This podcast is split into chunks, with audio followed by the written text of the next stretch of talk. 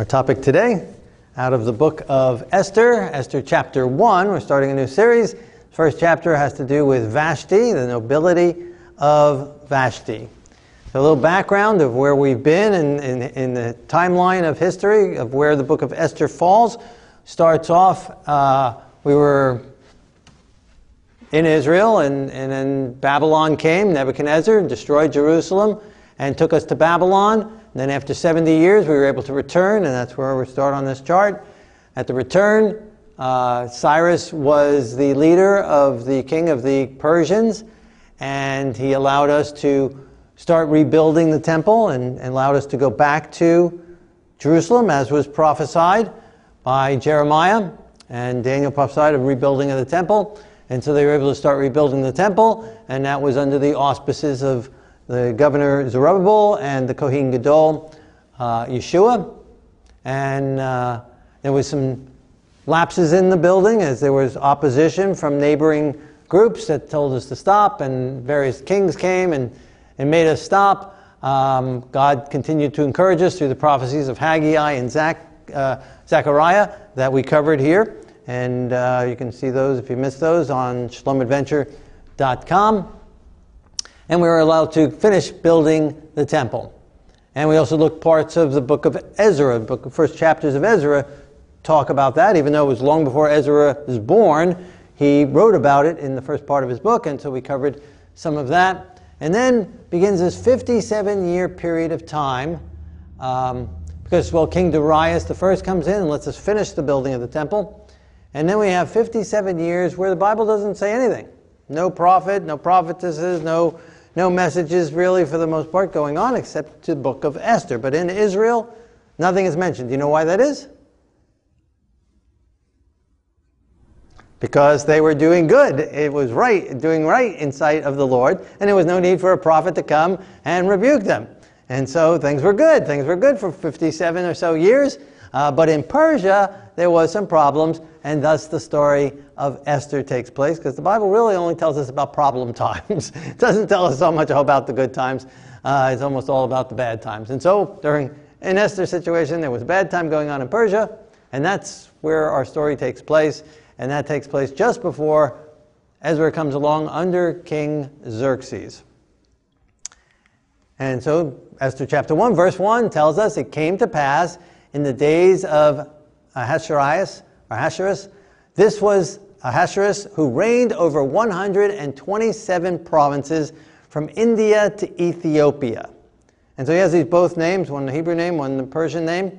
And, uh, and so he reigned over this huge territory, 127 provinces, from India to Ethiopia. That is huge. Here's what it looks like on a map. Uh, it was the largest kingdom, known kingdom, up till that time in history. And so India, and it always amazes me with some of these countries have the same name from way back then till now. Uh, so India, way over there, covering all of what's today's modern uh, um, uh, Afghanistan. Well, let's see, what's next to India?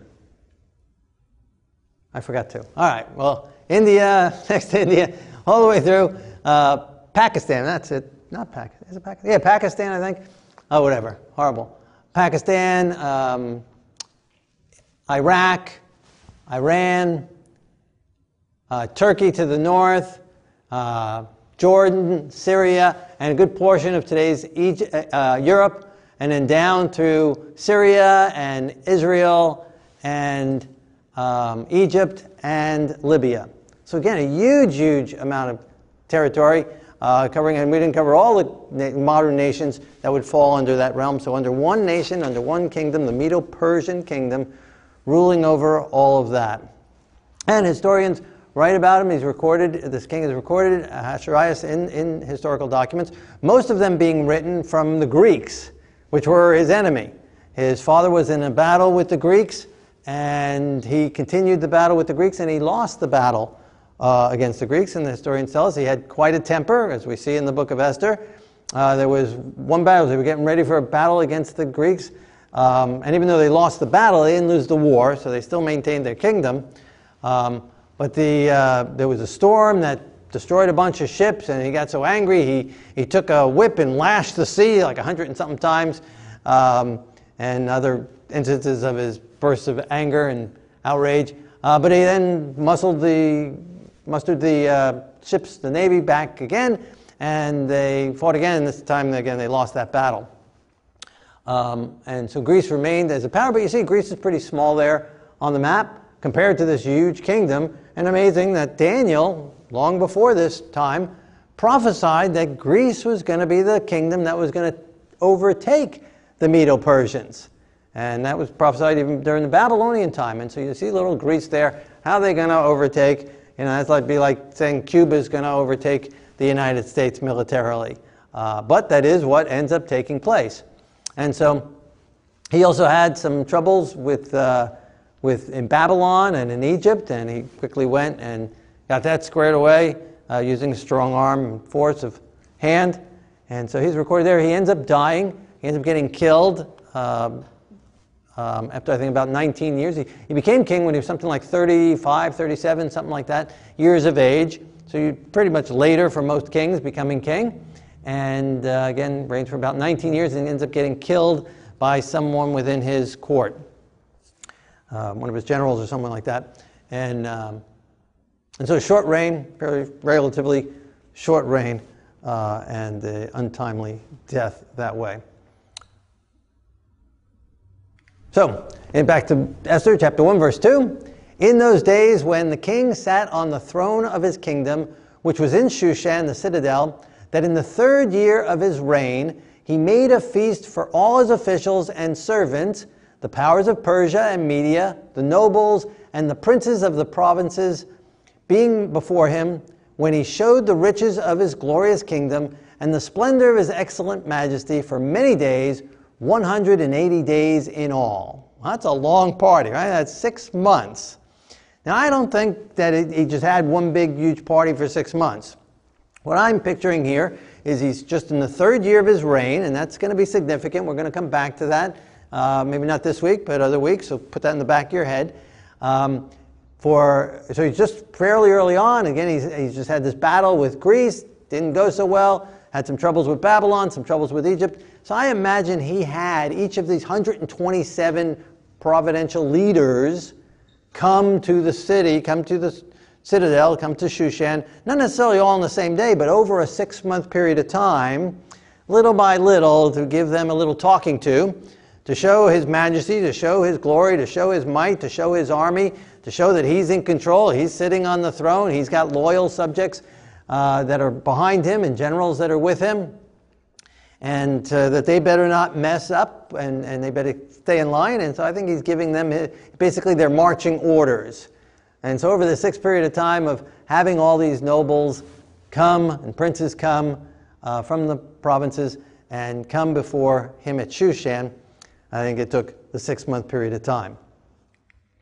And when these days were completed, that six months, the king made a feast lasting seven days for all the people who were pres- present in Shushan, the citadel, from great to small, in the court of the garden of the king's palace there were white and blue linen curtains fastened with cords of fine linen and purple on silver rods and marble pillars, and the couches were of gold and silver on mosaic pavements of alabaster, turquoise, and white and black marble.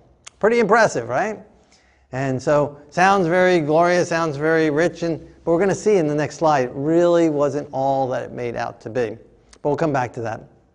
But here he's having a party for just the seven days. And so this is just again for those there close, those there in Shushan. And again, if I'm correct that the hundred the, the six months of feasting, parting was again to show off, then he had to get the city in line. The city had to work hard. The city had to do a lot and having these these people come in from various places and to house them and to feed them and, and to keep the city looking clean and impressive. Uh, that, so at the end of all that, he's celebrating with everybody who worked so hard for those six months. And so he has a seven day feast, again, to celebrate the completion. Okay, we've, we've got everybody in our 127 provinces in line, and, uh, and so now we can t- take a little break and a little vacation from that. And so he throws this feast for seven days. We're going to see the number seven come up several times uh, in the book of Esther as well. So here again, this glorious uh, marble and silver and and uh, white and blue and alabaster and turquoise and marble and very, very impressive. Then this next slide says, and they served drinks in golden vessels, and each vessel being different from the other, with royal wine in abundance, according to the generosity of the king. In accordance with the law, the drinking was not compulsory, for so the king had ordered all the officials of his household that they should do according to each man's pleasure.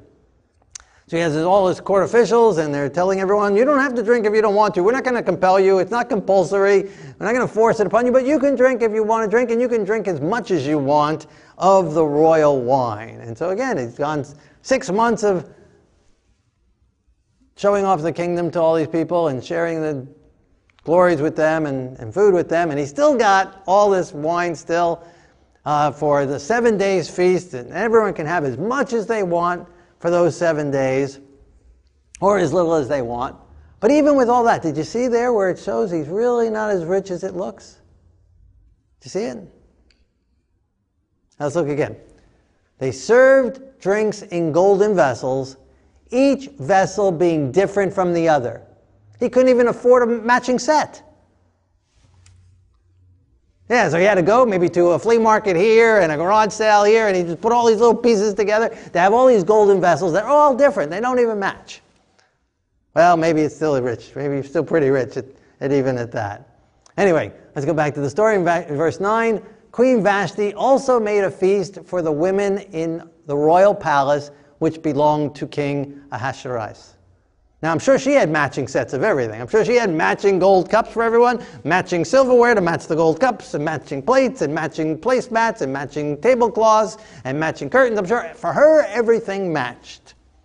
And so she also is having a feast, but for the women. So the men have their party, the women have their party, two separate parties in two separate houses.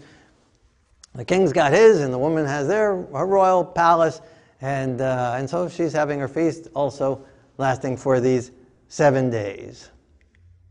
On the seventh day, when the heart of the king was merry with wine, he was drunk, he commanded, and he's got these seven eunuchs who served in the presence of King Ahasuerus to bring Queen Vashti before the king, wearing her royal crown in order to show her beauty to the people and officials, for she was beautiful to behold. So he tells these seven eunuchs, Go and bring the queen here and show off her beauty. It's the seventh day, the last day of the feast. He's been drinking all week long, and now he's really going to town. He's full with wine, and he says, Bring my queen in, wearing her royal crown. For she is beautiful to behold, and I want everyone to see her beauty. But Queen Vashti refused to come at the king's command brought by his eunuchs.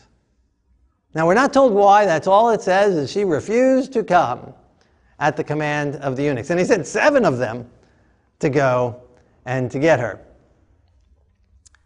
Now, it could be, and we can look at this two different ways, and we will examine it two different ways for our purposes. Again, historically, we don't know, so we want to study the book of Esther historically, how it sits in the context of, of history and the scheme of things, and that's important, and in context of itself and, and the meaning within itself. Now, the book of Esther is an interesting book.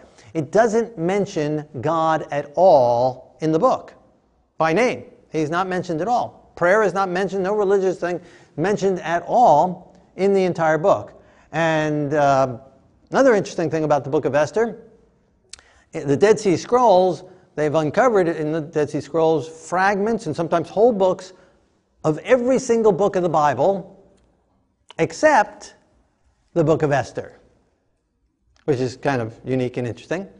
Now, it could, because there's some books that are very small, much smaller than Esther, and yet not, nothing, no fragment, no nothing. And it could be because God is not mentioned in there. Maybe the Essenes didn't feel like it was a book worthy of recording because there's no God there. God's not in that book.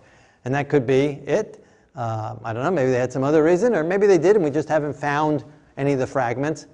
But uh, in all that they found, they found lots of fragments, lots of pieces of parchments, uh, they have not found anything thus far of, in the Dead Sea Scrolls, of the book of Esther.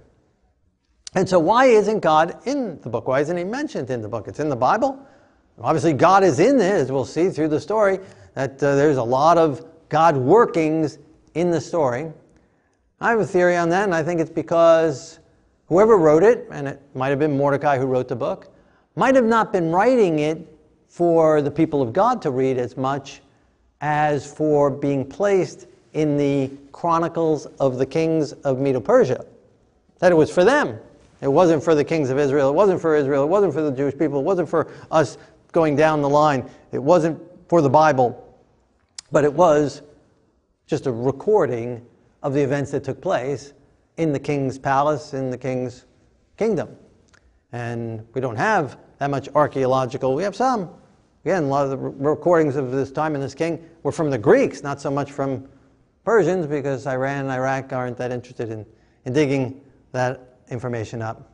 So someday we may get a story of the Book of Esther or some of the recordings, but right now we don't have it in historical documents. But uh, I believe that this was written for that purpose to go there, and that's why God is not mentioned.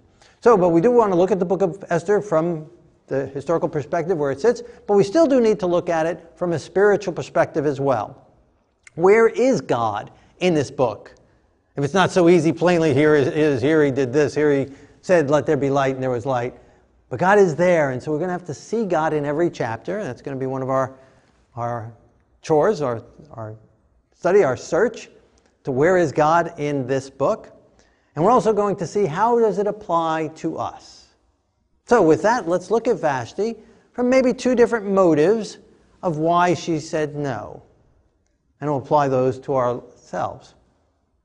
So let's start with, let's say her reason was a noble reason. That the king is asking her to come, and not just to sit beside her as queen, but to come wearing her royal crown. And maybe that meant only her royal crown to show off her beauty among these drunk men. Or maybe to come and dance before them, or some other way that would be below her standard of morality. That she would not think would be becoming, that the motive, and the, she's not a, just a plaything, and she's not just a showpiece. Oh, as a queen, yes, at times to be on the throne as queen as a showpiece, but not as a, um, a showgirl, to just show beauty uh, to, for lusting men. And so, if that was her motive, knowing what might be the result and the most probable result of a refusal of the king's command, she'd be very noble and bold to take this kind of stand and to say no on principle and principle alone. And there may be times in our lives where we will need to take a stand and say no when maybe our boss or someone in our community or elected officials make laws or some social setting that we're in when we're asked to compromise on biblical principles, on biblical laws. There needs to be a red line in our life. And we're willing to work with those that we can, work with the system, work with the people that we're living under, the nations we're living under. But we still have our red lines of where the Bible says no further than that. There is right, there is wrong, there is truth, there is error. And we need to understand the word properly to understand areas where the Bible gives us some leeway and where the Bible is things are written in stone. There's some things that are written in stone and they're written in stone for a reason. They're not movable, they're not changeable. They're eternal. And we need to know the difference and the balance between those and to how to follow God. And there are times where it's risky. But we see that there have been others that in the Bible that have done that, and since Bible times that have done that. We have Hananiah, Mishael, and Azariah who said, No, we're not going to bow down to your statue, and they get thrown into the fiery furnace. And God delivered them and stood there with them and protected them. There are other times where it didn't always go so well. on this earth. They took a stand and stood for the right, and sometimes it meant their death. There were prophets that were cut in half. Jeremiah was thrown into a pit to die. Others were taken and brutally, brutally killed. And so there's times to take a stand. And that could be why Vashti is taking a stand here. And there will be a time in our, each of our lives where we need to take a stand. And maybe you're going through something right now. Maybe you're going through some situation now where you're being asked to do something that in your heart and mind and in the Word of God you know is wrong. Or you're told not to do something that you know is right, like Daniel told not to pray, and he knew he had to pray.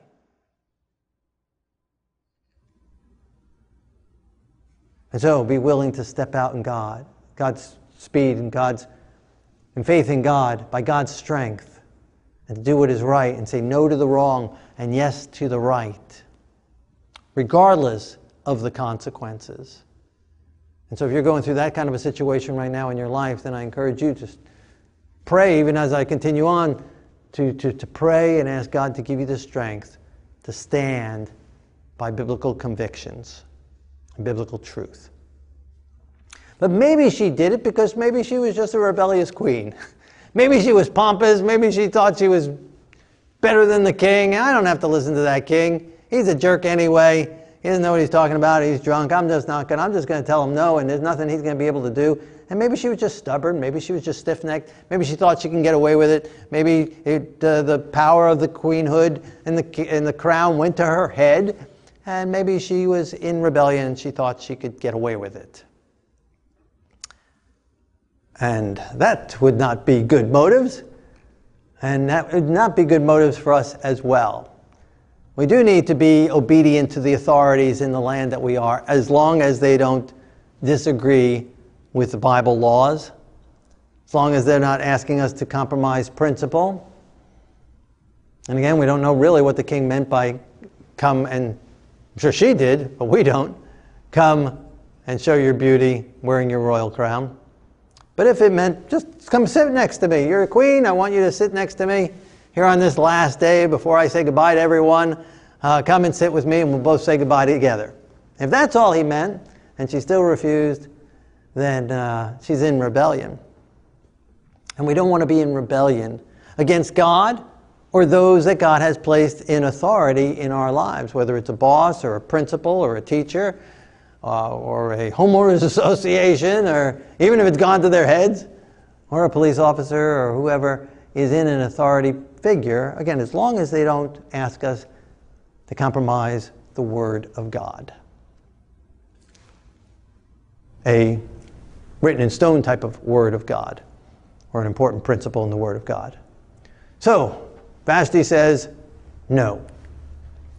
Therefore, the king was furious, and his anger burned within him. And again, the historians tell us that he had a, an angry temper, and, and so he's angry now, and he's just really upset. How dare she disobey me?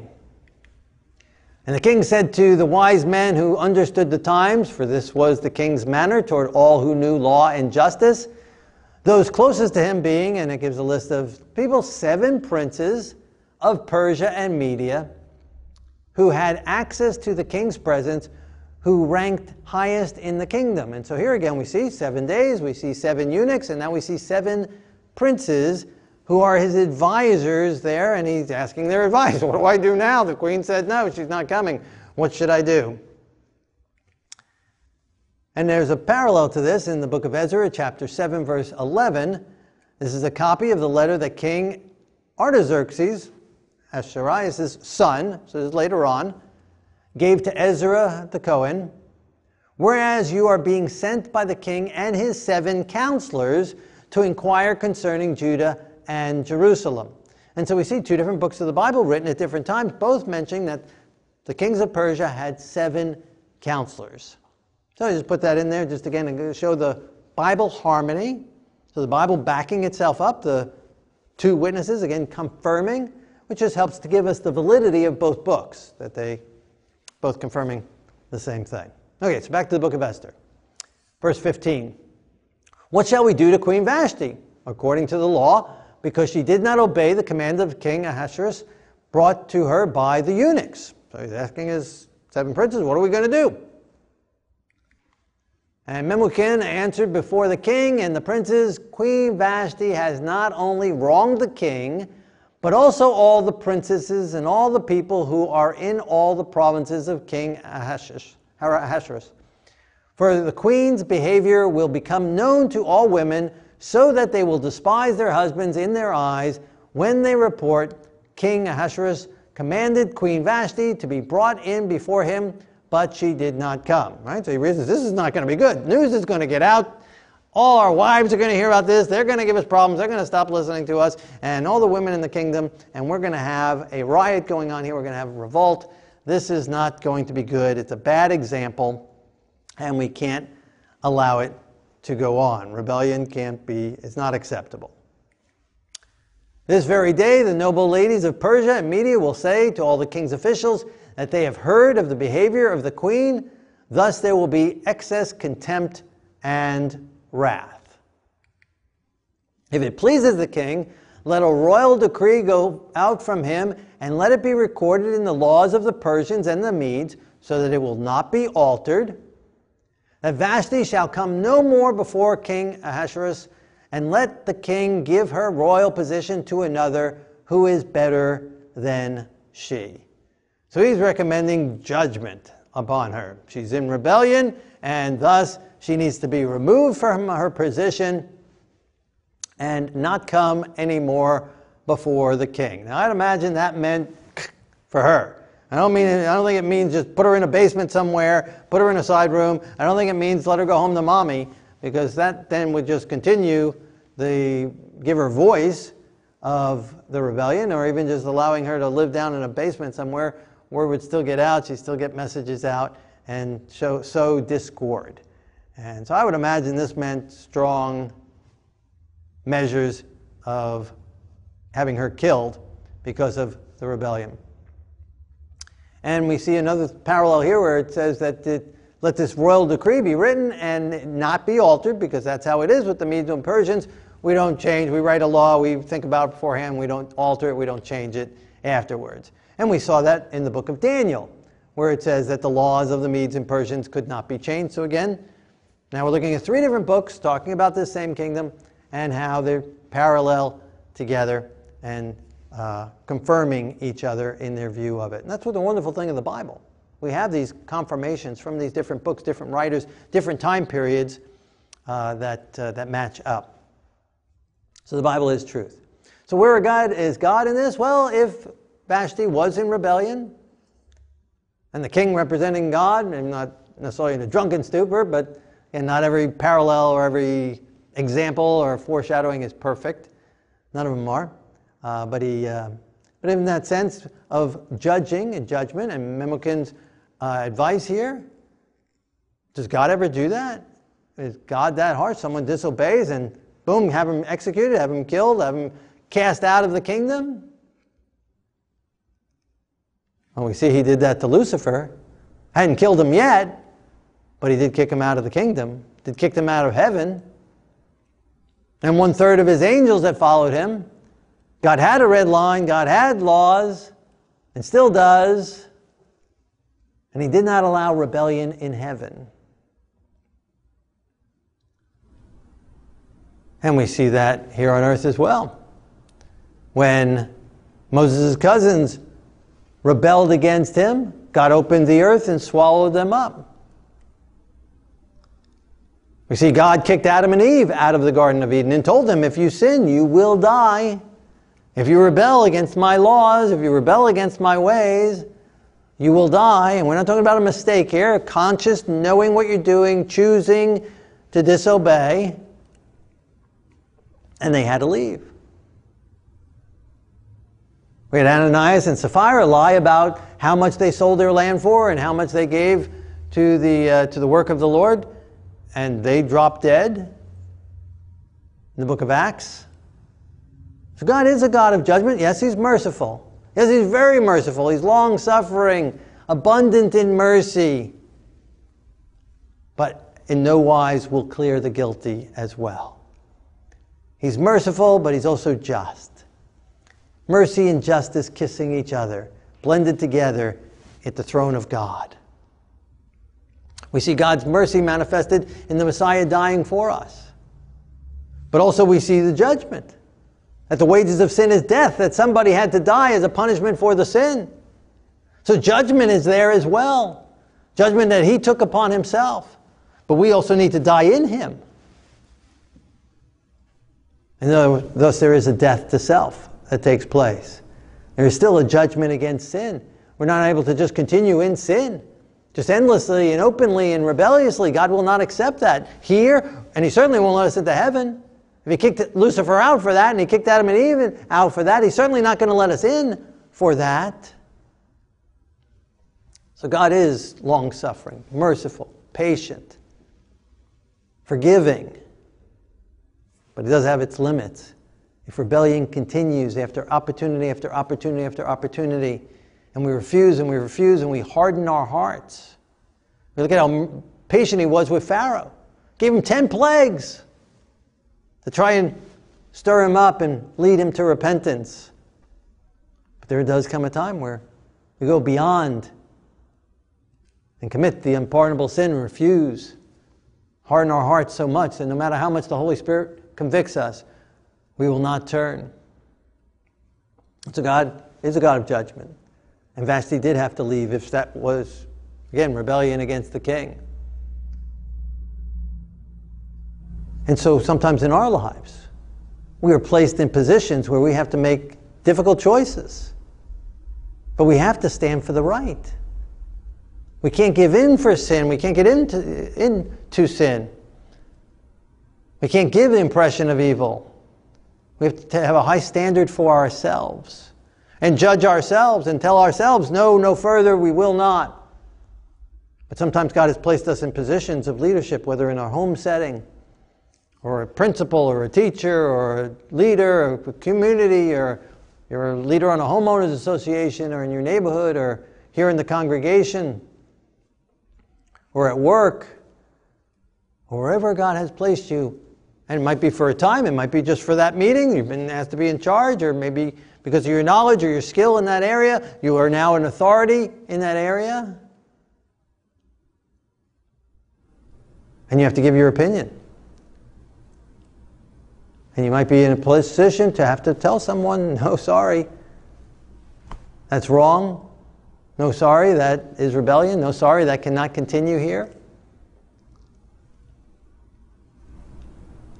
I was speaking with someone, he called for some advice. He was recently hired to a position that I prayed with him through that whole hiring process. It was a long process, lots of interviews. And they wanted him for the specific position. They even let him write up his whole entire own job description. They told him what he was going to do. So they put him in the position, and he's there for a few months, and he called me and he said that uh, they were getting ready to the big push and big time with it, big season and busy season for that company. And, uh, and there was a person there who'd been working there for over two years, longer than he was there. And this person wasn't pulling their weight. They weren't grasping the concept. They weren't grasping the computer software. And no matter how much time he spent and others had spent trying to train him, training this person, she just wasn't doing it. Just couldn't get it.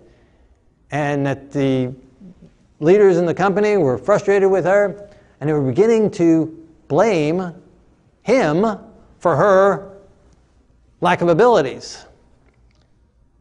And so I said, Well, what are you going to do? And he hemmed and he hawed. Well, we got a meeting tomorrow with the owners, and well, I don't know. I'll tell them maybe I don't know, and I'll.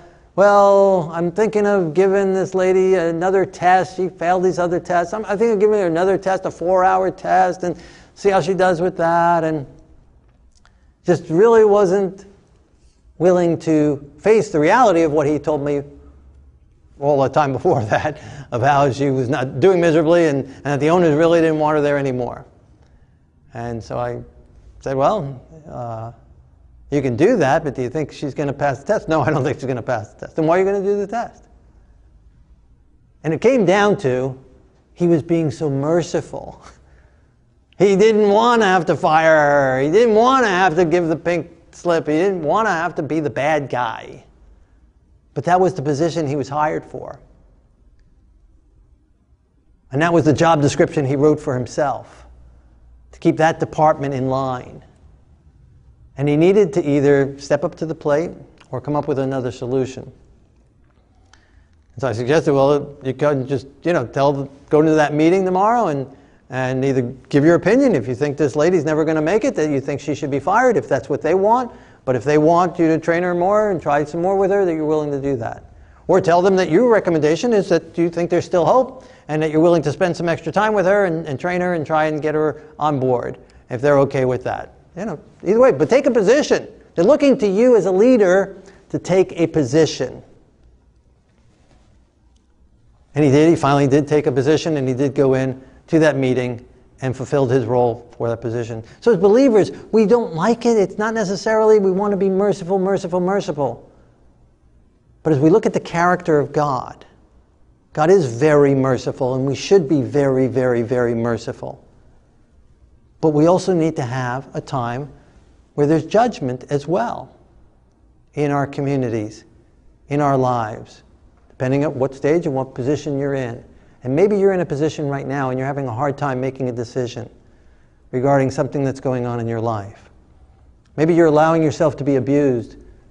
Maybe your children are taking advantage of you. I know one person that, um, that one of their children tried to kill her, and she still allows him to live in the house with her. And he's an adult. But merciful and merciful and merciful.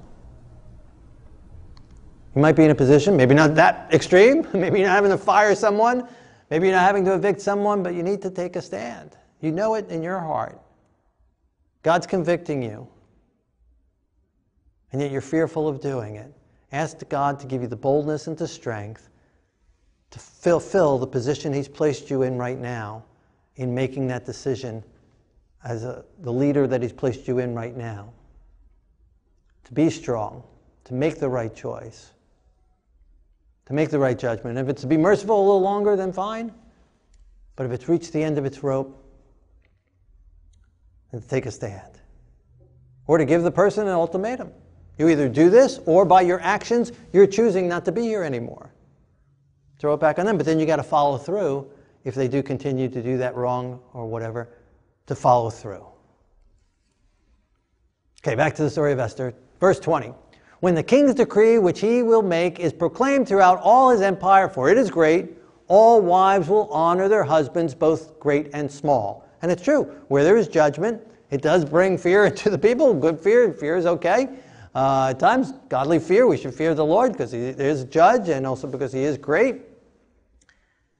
We have a laxness, think that God does not bring judgment, that God lets everyone into heaven, and it's not true. Not everybody goes to heaven. Even though I've never been to a funeral where they didn't place that person up in heaven or somewhere or a better place, they say. I've been to a funeral where the person did not live a godly life at all, and they weren't a believer at all in any way, shape, or form, and died in an ungodly way. And yet, he went to a better place. That's what they said. He went to a better place. And I thought, and I even said to the person sitting, if he went to a better place, then let's all go there. What are we waiting for? But we don't all go to a better place. We don't all go to heaven. God is judge, and there will be judgment. And that, among other things, should strike fear and terror into our hearts and minds. But when we teach that everyone goes there, there will be no fear. There'll be no fear of the Lord. And disobedience and rebellion against God will continue and multiply. And that's one of the reasons we're having so many problems, I believe, in this country, because for too long, Bible teachers have just been teaching too much mercy, an endless mercy, an endless forgiveness, with no judgment, no, no end in sight.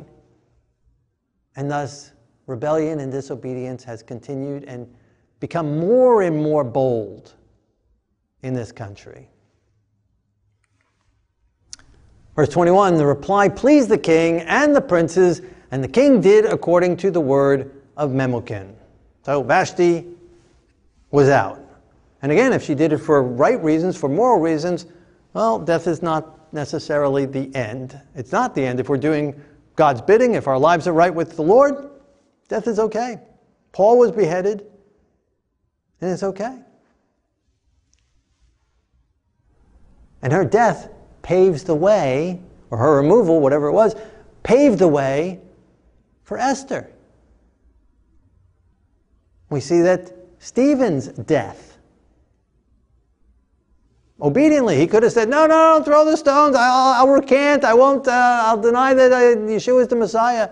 And they would have said, Okay. They would have let him live. But no, boldness he preached to them. And when he saw they weren't listening anymore, he condemned them for it.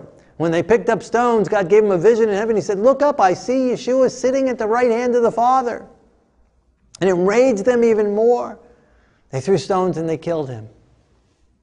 But through his death, Saul, who was there and overseeing the stoning, later on becomes Paul, the apostle, and takes the gospel to the world. And so, by Vashti's stand, again, if it was a noble stand, her going down, it paved the way for Esther to come in and continue the work that God had planned. And so, if we die standing for the right, or we're fired for standing for the right, or they all leave us, Yeshua told his disciples, he told the crowd, You must eat of my, eat of my body and drink of my blood, talking symbolically, you need to internalize me. It was a hard saying, and they all left him. And he turned to his disciples and said, You guys want to leave too? He was secure. It didn't matter. He didn't change his truth to appease the hearers, the listening ears. He told the truth and maintained the truth, whether they wanted to hear it or not. Doesn't mean we need to be insulting and pushy, we don't change the message for the hearers. There's a time to speak and not to speak. But we don't change it for the hearers. God's word is truth. And so, you might be placed in a position that you may lose your job. You may lose your spouse. You may get kicked out of the school. Maybe you're by, rejected by your community for taking a stand for God. Again, not for being obnoxious, but if you take a stand for God, on an area that's a red line with God, then loss of jobs, loss of family or friends here on this earth, become unfriended by someone, even death is not the end. God has a plan. As he did with bringing Saul up, as he did with bringing Esther in, he has a plan. Be faithful to God's plan. And maybe it's a close the mouths of the lions and shut them up so they don't destroy you and deliver you. Maybe so Yeshua will stand there in the fire with you and deliver you. But whether he does or doesn't, here on this earth, he will for eternity, and that's what matters. That's what counts. Then they sent letters to all the king's provinces to each province in its own script, and to every people in their own language, that each man should be master in his own house and speak the language of his own people. I see another parallel here. So they sent this to 127 provinces, this message out in all the different languages, but they're saying also that it needs to be spoken by the master of the household. We're sending it to the language of the master of the household. And in the book of Nehemiah, so now a fourth book, chapter which takes place not too far after the book of Esther. Chapter 13, verse 23 I saw Jews who had married women of Ashdod, Ammon, and Moab. Half of their children spoke the language of Ashdod and could not speak the language of Judah, but spoke according to the language of other people. And so in the book of Esther, it tells us that in the kingdom of Persians, there were some families where they were not speaking the father's language. And the book of Nehemiah says, yeah, they had that problem uh, during that time as well. And so, again, another book in the Bible confirming the Bible, giving validity to the Bible. The Bible is accurate, the Bible is truth. The story of Esther is truth. Even though we don't have a portion in the Dead Sea Scrolls, even though we haven't found evidence of Esther and Mordecai in the, in the deserts and sands of Iran, we know the Bible is true. The Bible confirms itself. Its message is true, it's historically accurate, and it's important and accurate for our lives today as well. And so, as we prepare to pray in just a moment, whichever aspect applies to you in your life today, whether you're facing a decision, whether to stand for the right, you're being pressured and asked to do something wrong, to go and do something you know is not right, or pressured to do something that you know is wrong, uh, something you should do or something you shouldn't do. And I invite you in a moment when we pray to ask God to give you the courage and the strength to stand by God's word, by His power, and to do what's right, no matter the consequences. Or, secondly, if you're in rebellion and resisting authority, resisting those that God has placed over you, whether God, whether the Bible, or whether some human person that God has placed in authority over you at this time, and they're not asking you to disobey the Word of God.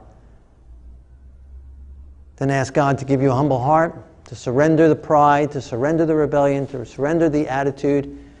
Ask God to give you humility meekness, to surrender and work with the authorities that God has placed in your path. Again, as long as they're not asking you to disobey biblical principles. So, if that's the case, in a moment when we pray, let God do His work. Thirdly, if God has placed you in a position of authority and there's some rebellion going on in that situation, and you've been called to discipline, to hold the line, to fire, kick out, whatever it takes, to punish, to dock someone's pay, whatever it takes. If, if they're in that position, this is what your calling is, and this is what you've been have to do, whether it's parent over a child or whatever circumstance you're in, and you're having a hard time with that, and even if you're not having a hard time with it, but you still need God's grace to do it gracefully, tactfully, lovingly, and yet with justice. Then, a moment when we pray, ask God to give you the strength to do that and to represent Him properly. Or maybe some other area of your life, if you're in rebellion against God, ask God's forgiveness, accept the Messiah's sacrifice in your behalf. Accept His forgiveness, accept the removal of the sin, and let God do His work. Let us pray together. Our Lord and our God, King of the universe, we are thankful for your love and we are thankful for the book of Esther. And we're thankful, Lord, for the, if Vashti stood for the right, for noble purposes and for morality, we're thankful that you gave her the strength to do that. Thank you for that example. We pray, Lord, that you live in our lives and give us the balance to do what is right and to stand for what's right when we need to stand. Give us the balance to be submissive when we need to submit. Give us the balance to be able to be merciful as leaders, and give us the balance to be able to be to, to enact justice when justice is needed. In Yeshua's holy name, amen.